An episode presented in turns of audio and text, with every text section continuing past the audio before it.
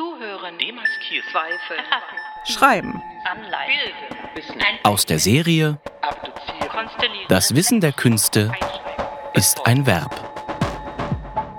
Die digitale Abschlussveranstaltung des Graduiertenkollegs Das Wissen der Künste an der UDK Berlin. Annika Haas ist wissenschaftliche Mitarbeiterin am Institut für Geschichte und Theorie der Gestaltung der Universität der Künste Berlin. Von 2017 bis 2020 arbeitete sie an ihrem Promotionsprojekt zu ästhetischen Dimensionen der Theorie bei Hélène Cixous am Graduiertenkolleg Das Wissen der Künste. Je crie, je crie. Schreiben mit Hélène Cixous. Eieieiei. Mit diesem stechenden Schrei beginnt die Schriftstellerin und Philosophin Hélène Cixous im Mai 2016 ihre Hegel-Lecture an der Freien Universität Berlin. Kurz darauf hält sie, wie geblendet, schützend die Hand vor die Augen.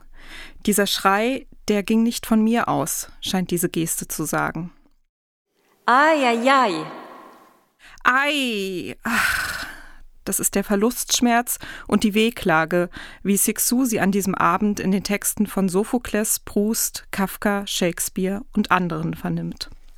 Diese und weitere Texte durchquert sie in ihrer Vorlesung mit dem Titel Ayai, The Cry of Literature nach Gehör, aber immer auf dem Hut vor dem Klang der Totenglocke. Der Klang der Wehklage, Ayai, gehört im Unterschied dazu auf die Seite des Lebens. Die Wehklage, sie geht von den Lebenden aus, die den Toten nur noch nachrufen können und sich selbst dadurch in der Welt halten. Sie hilft, den Tod durchzumachen, wie Cixous in einem anderen Text schreibt, und ihm so zu entkommen. Im Alter von zehn Jahren sieht sie sich zum ersten Mal mit dem Tod konfrontiert, als sie ihren Vater verliert. Georges Sixou ist Militärarzt im algerischen Oran, wo er mit seiner deutsch-französisch-jüdischen Familie lebt und stirbt an Tuberkulose. I cried out, Levon, I cried, Papa, Papa. When life is taken from us, you will have noticed. We cry out the name of the cherished being, we conjure it, we repeat it.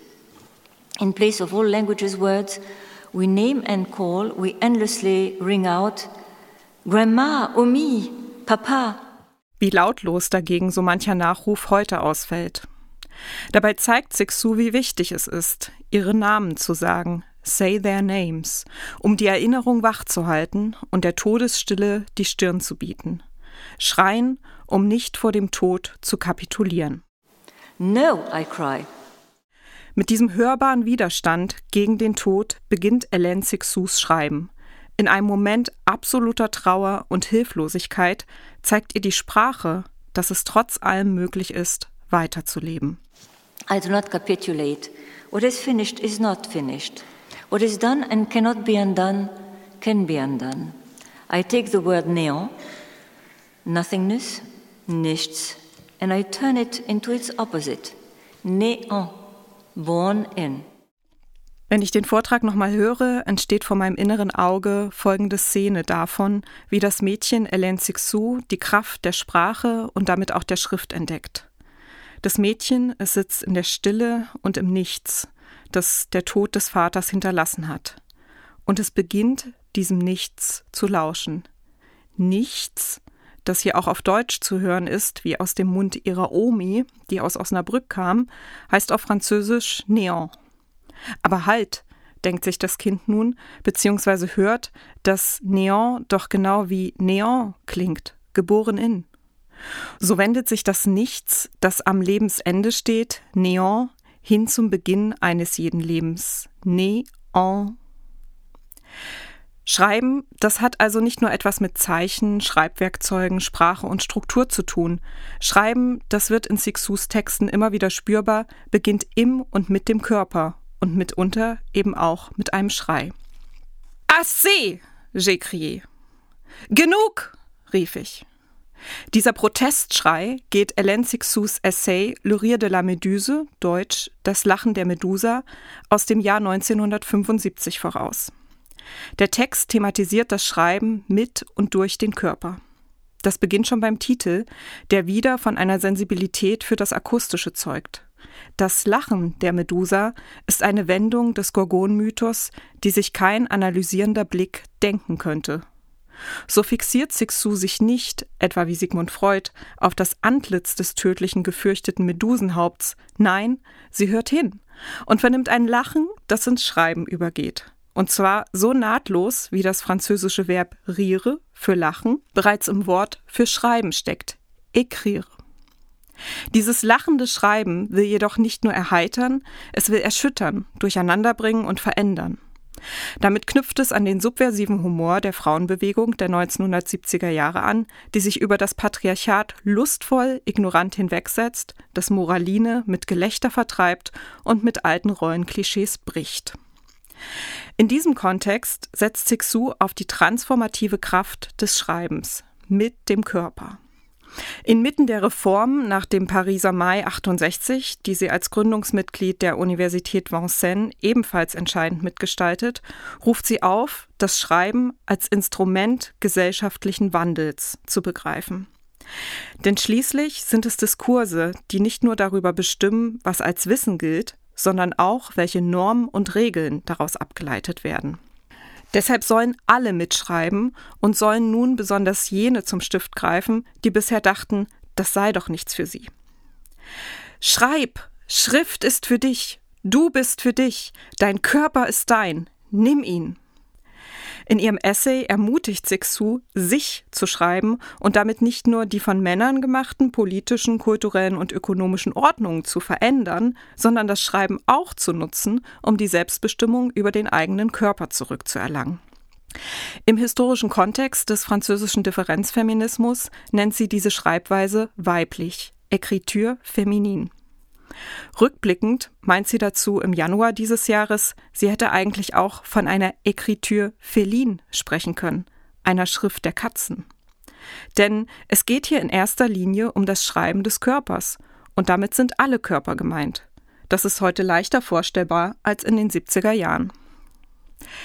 Diese Pluralität leuchtet ein, meint Sixu doch in ihrem Essay mit dem weiblichen nicht dem biologischen Körper, sondern vor allem eine andere Ökonomie und damit die Fähigkeit, sich vom patriarchalen Schema des Festklammerns an bestehenden Hierarchien und Normen zu lösen, die beispielsweise unsere Körper binär in männlich oder weiblich einteilen, anstatt deren lebendige Vielfalt und damit auch deren lebendiges, vielfältiges Schreiben zuzulassen. So soll es möglich werden, sich von der damals dominanten Vorstellung von nur zwei Geschlechtern zu lösen in dem Identität nicht mehr eine Kategorie, sondern ein Prozess kontinuierlicher Veränderung ist, in dem wiederum alles Mögliche durchquert werden kann.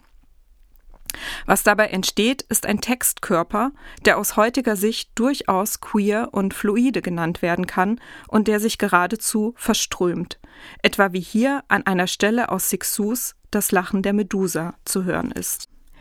Ihre Schrift kann also immer nur weiterführen, ohne je Konturen einzuschreiben oder unterscheidbar zu machen. Und sie wagt schwindelerregende Durchquerungen des anderen, fluchtvergängliche, leidenschaftliche Aufenthalte in ihm, ihr, ihnen, jenen. Und dann geht sie, ganz durchdrungen von diesen kurzen Identifizierungsumarmungen, weiter, geht und geht über in Unendlichkeit. So geht auch mein Körper immer weiter und in neue Zustände über, und mit ihm verändert sich die singuläre Schreibweise, die nur dieser Körper hervorzubringen vermag. Gleichzeitig ist es nie nur von mir abhängig, wie und was ich schreibe. Schreiben, das bedeutet schließlich immer auch, auf etwas zu antworten, mich zu anderen zu verhalten, dazu, was mich umgibt oder was sich mir in den Weg stellt. Denn manchmal geht es auch einfach nicht weiter. So wie im vergangenen Frühling, als in Paris und Berlin, um bei meinem Wahrnehmungshorizont zu bleiben, alles aussetzte und eine Pandemie einsetzte. Die kollektive Erfahrung dieser Unterbrechung betraf auch Sixu.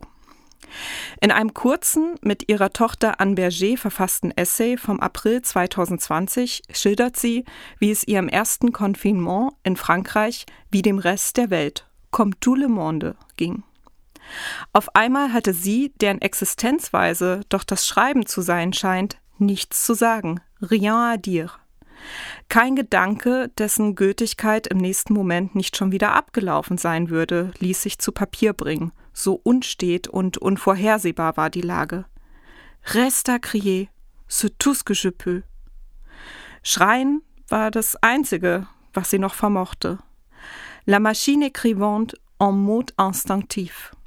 Weitermachen, auf den Instinkt der Schreibmaschine hoffen, die wir wohl auch manchmal sind, aber das Gefühl der Haltlosigkeit in dieser unheimlichen Zeit, die Sixu auf bekannte Weise unbekannt erschien, dass nicht einmal Zeit bleibt, um einen Koffer zu packen und der Tod als lebendiger unter den Menschen weilt, das kannte sie doch nur aus den Erzählungen ihrer Omi. Bis ein Schrei Sixu aus dem Schlaf reißt. Le hurlement est parti de mon corps, avec la force d'un projectile. J'en ai été brutalement éveillé, comme par une attaque. Es ist ein wahres Gehschrei, das ihrem Körper mit der Kraft eines Geschosses, wie sie schreibt, entweicht und plötzlich im Raum steht und so auch beschreibbar wird. Er war sehr schrill und entwich kurz vor Mitternacht, wie die herbeigeeilte Tochter feststellt. Dieser Schrei, er ähnelt einem bekannten Unbekannten. Das macht die Angst vor ihm aus. Gleichzeitig ist es genau dieser Schrei, der den Weg zurück zur Sprache bahnt. Er durchbricht die Stille, die Schockstarre, in die der vom französischen Präsidenten Emmanuel Macron eilig ausgerufene Guerre sanitaire versetzt hat und es setzt ein Schreiben, eine Krietür ein. Es ist, als ob der Schrei, der Sixu aus dem Schlaf reißt, sie an jene transformative Kraft der Schrift erinnern wollte, die sie in das Lachen der Medusa einst beschwor. An den folgenden beiden gleichklingenden Sätzen wird noch einmal deutlich, wie auch in der französischen Sprache Schreiben und Schreien zusammenhängen. Je crie, je crie. Das heißt einmal, ich schreie und dann ich schreibe. Dieser doppeldeutige Gleichklang ist es, der mich im Deutschen zur Neubildung des Verbs schreiben verführt. Denn auch hier beginnt das Schreiben mit dem Schrei. Man muss nur auf die erste Silbe des Wortes hören. Schreiben. Da ist er, der Schrei. Und so fällt auch auf, dass der Schrei Le Cri im Französischen mitten in der Écriture steht. Schreie verschiedenster Art Sie gehen Sixus Schreiben nicht nur voraus, sie durchziehen und bewegen ihre Texte, die somit Körpertext und Textkörper zugleich sind. Das Schreiben stellt nur eine von vielen ihrer Artikulationen dar. Ist der Schrei einmal verklungen, lohnt es sich, weiter in sie hineinzuhören, mit ihnen kurzsichtig zu werden oder sich die Welt auf die Zunge zu legen. Kurzum, die Sinnlichkeit des Lesens, Schreibens und Existierens zuzulassen. Zuhören, demaskieren, Zweifel, erfassen, dekolonisieren, anleiten, bilden, Wissen, aneignen. Das Wissen der Künste ist ein Verb.